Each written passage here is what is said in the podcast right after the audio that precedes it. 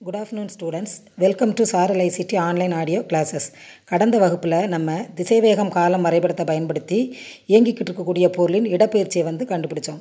இந்த வகுப்பில் சீரான முடுக்கப்பட்ட இயக்கத்தினை திசைவேகம் காலம் வரைபடத்திலிருந்து நம்ம என்ன செய்யலாம்?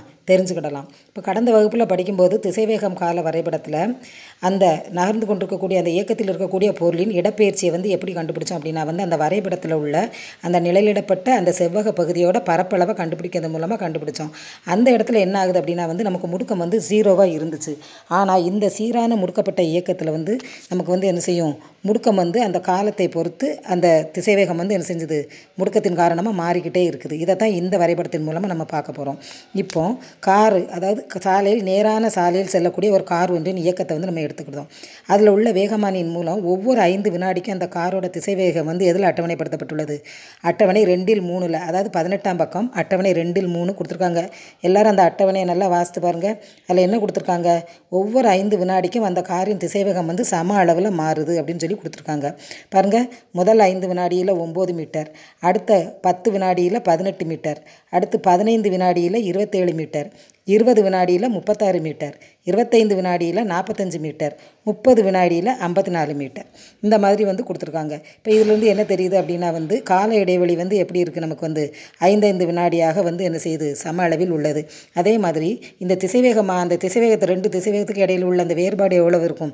ஒன்பது மீட்டர் பை வினாடியாக உள்ளது. இது சம அளவாக இருக்குது இந்த அளவுகளை பயன்படுத்தி வரையப்பட்ட வரைபடம் வந்து எங்கே காட்டியிருக்காங்கன்னா பத்தொம்போதாம் பக்கத்தில் படம் ரெண்டில் ஆறில் காட்டப்பட்டிருக்கு. இதில் வந்து கொடுக்கப்பட்டுள்ள அனைத்து புள்ளிகளையும் வந்து நம்ம வரைபடத்தில் குறித்து ஆதி புள்ளியிலிருந்து அத்தனை புள்ளிகளையும் இணைத்தால் இது வந்து ஒரு நேர்கோடாக அமைந்து இந்த இயக்கம் வந்து ஒரு சீரான இயக்கம் அப்படிங்கிறத வந்து காட்டுது. இந்த வரைபடத்தில் இருந்து அந்த காரு எவ்வளவு தொலைவு போயிருக்கு அப்படின்னு சொல்லி நம்ம என்ன செய்யலாம்? தெரிஞ்சுக்கிடலாம். இப்போ அந்த வரைபடம் ரெண்டில் ஆறில் வந்து எக்ஸ் அச்சில் வந்து காலத்தை கொடுத்துருக்காங்க ஒய் அச்சில் வந்து திசைவேகத்தை கொடுத்துருக்காங்க. இப்போ நம்ம என்ன செய்யலாம்? இதில் வந்து ஒரு இதில் இந்த படத்தில் என்ன கொடுத்துருக்காங்க அப்படின்னா வந்து பத்து வினாடிக்கும் இருபது வினாடிக்கும் இடையே அந்த கார் வந்து எவ்வளவு கடவு எந் எவ்வளவு தொலைவு கடந்திருக்கு அப்படின்னு நிழலிடப்பட்டு அந்த பகுதியால் வந்து என்ன செஞ்சுருக்காங்க? குறிச்சிருக்காங்க. இப்போ இந்த பரப்பளவு ஏபிசிடிஇ e இதோட பரப்பளவை காண்பதன் மூலம் நம்ம என்ன செய்யலாம்? அந்த கார் கடந்த தொலைவை வந்து அறிந்து கொள்ளலாம்.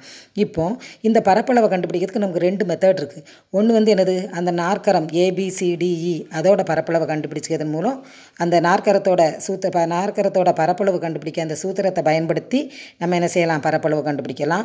இல்லை அப்படின்னு வந்து நல்ல அந்த வரைபடத்தை அந்த நிழலிடப்பட்ட பகுதியை உற்று நோக்கினா கீழே வந்து என்ன இருக்கும்? ஒரு செவ்வகம் இருக்கும். அதுக்கு மேலே வந்து என்ன இருக்கும்? ஒரு செங்கோணம் முக்கோணமாக இருக்கும். அப்போது நம்ம அந்த செ செவ்வகத்தோட வடிவத்தை செவ்வகத்தோட பரப்பளவையும் கண்டுபிடிச்சு அந்த செங்கோண முக்கோணம் அந்த பரப்பளவையும் முக்கோணத்தோட படி பரப்பளவையும் கண்டுபிடிச்சு இந்த ரெண்டையும் கூட்டினா நமக்கு என்ன கிடைக்கும்? இந்த மொத்த பரப்பளவு வந்து கிடைக்கும். இப்போ முதல்ல அந்த செவ்வக வடிவத்தின் பரப்பளவு வந்து நம்ம கண்டுபிடிக்கலாம். செவ்வக வடிவம் வந்து என்னது? ஏபிசிடி இதோட பரப்பளவு கண்டுபிடிக்கிறதுக்கு நம்ம என்ன செய்யலாம்? நீளம் இன்று அகலம் அப்படின்னு சொல்லி போடலாம். இப்போ நீளம் இன்று அகலம் அப்படின்னா ஏபி இன்ட்டு பிசி அப்படின்னு சொல்லி வரும்.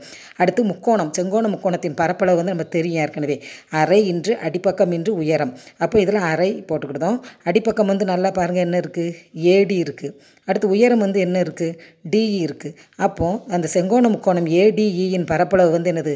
அரை இன்று அடிப்பக்கம் இன்று உயரம். அப்போது இந்த ஏபிசிடிஇயின் e பரப்பளவு வந்து என்ன அப்படின்னா வந்து எஸ் கோல்ட்டு ஈக்குவல் டு நல்லா பாருங்கள் ஏபி இன்ட்டு பிசி ப்ளஸ் அரை இன்ட்டு ஏடி இன்ட்டு டிஇ இதை வந்து கண்டுபிடிச்சோன்னா நமக்கு என்ன செய்யலாம்? அந்த மகிழுந்த அந்த கார் வந்து க நகர்ந்த தொலைவை வந்து நம்ம கண்டுபிடிக்கலாம். அடுத்து அந்த நிழலிடப்பட்ட பகுதியை வந்து ஒரு நாற்கரமாக க க நம்ம எடுத்துக்கிட்டோம்னா வந்து நாற்கரம் ஏபிசிடிஇயின் பரப்பளவு வந்து என்ன அப்படின்னா வந்து அரை இன்று இணைப்பக்க நீளங்களின் கூட்டல் இன்று இணைப்பக்கங்களுக்கு இடைப்பட்ட தொலைவு.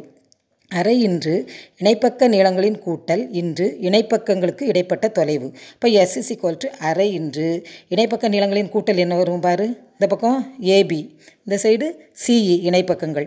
அப்போது ஏபி ப்ளஸ் சிஇ இன்று இணைப்பக்கங்களுக்கு இடைப்பட்ட தொலைவு என்னன்னு பாருங்கள் என்ன இருக்குது ரெண்டு அந்த அந்த இணையாக வரையப்பட்ட அந்த கோடுகளுக்கு இடைப்பட்ட தொலைவு என்ன இருக்குது பிசி இருக்குது அப்போது இணை அந்த நாற்கரத்தின் பரப்பளவு அரை into AB plus CE into BC எங்கள் அந்த சூத்திரத்தின் மூலமாக என்ன செய்யலாம்? இந்த கார் கடந்த தொலைவை வந்து நம்ம அறிஞ்சுக்கிடலாம். அடுத்து வரைபடம் ரெண்டில் ஏழில் வந்து சீரற்ற முடுக்கிக்கப்பட்ட இயக்கத்திற்காக வரைபடம் கொடுத்துருக்காங்க. இதில் வந்து கால இடைவெளி சீராக இருக்குது ஆனால் திசைவேகம் வந்து என்ன இருக்குது சமம் இல்லாமல் சீரற்று இருக்கிறது.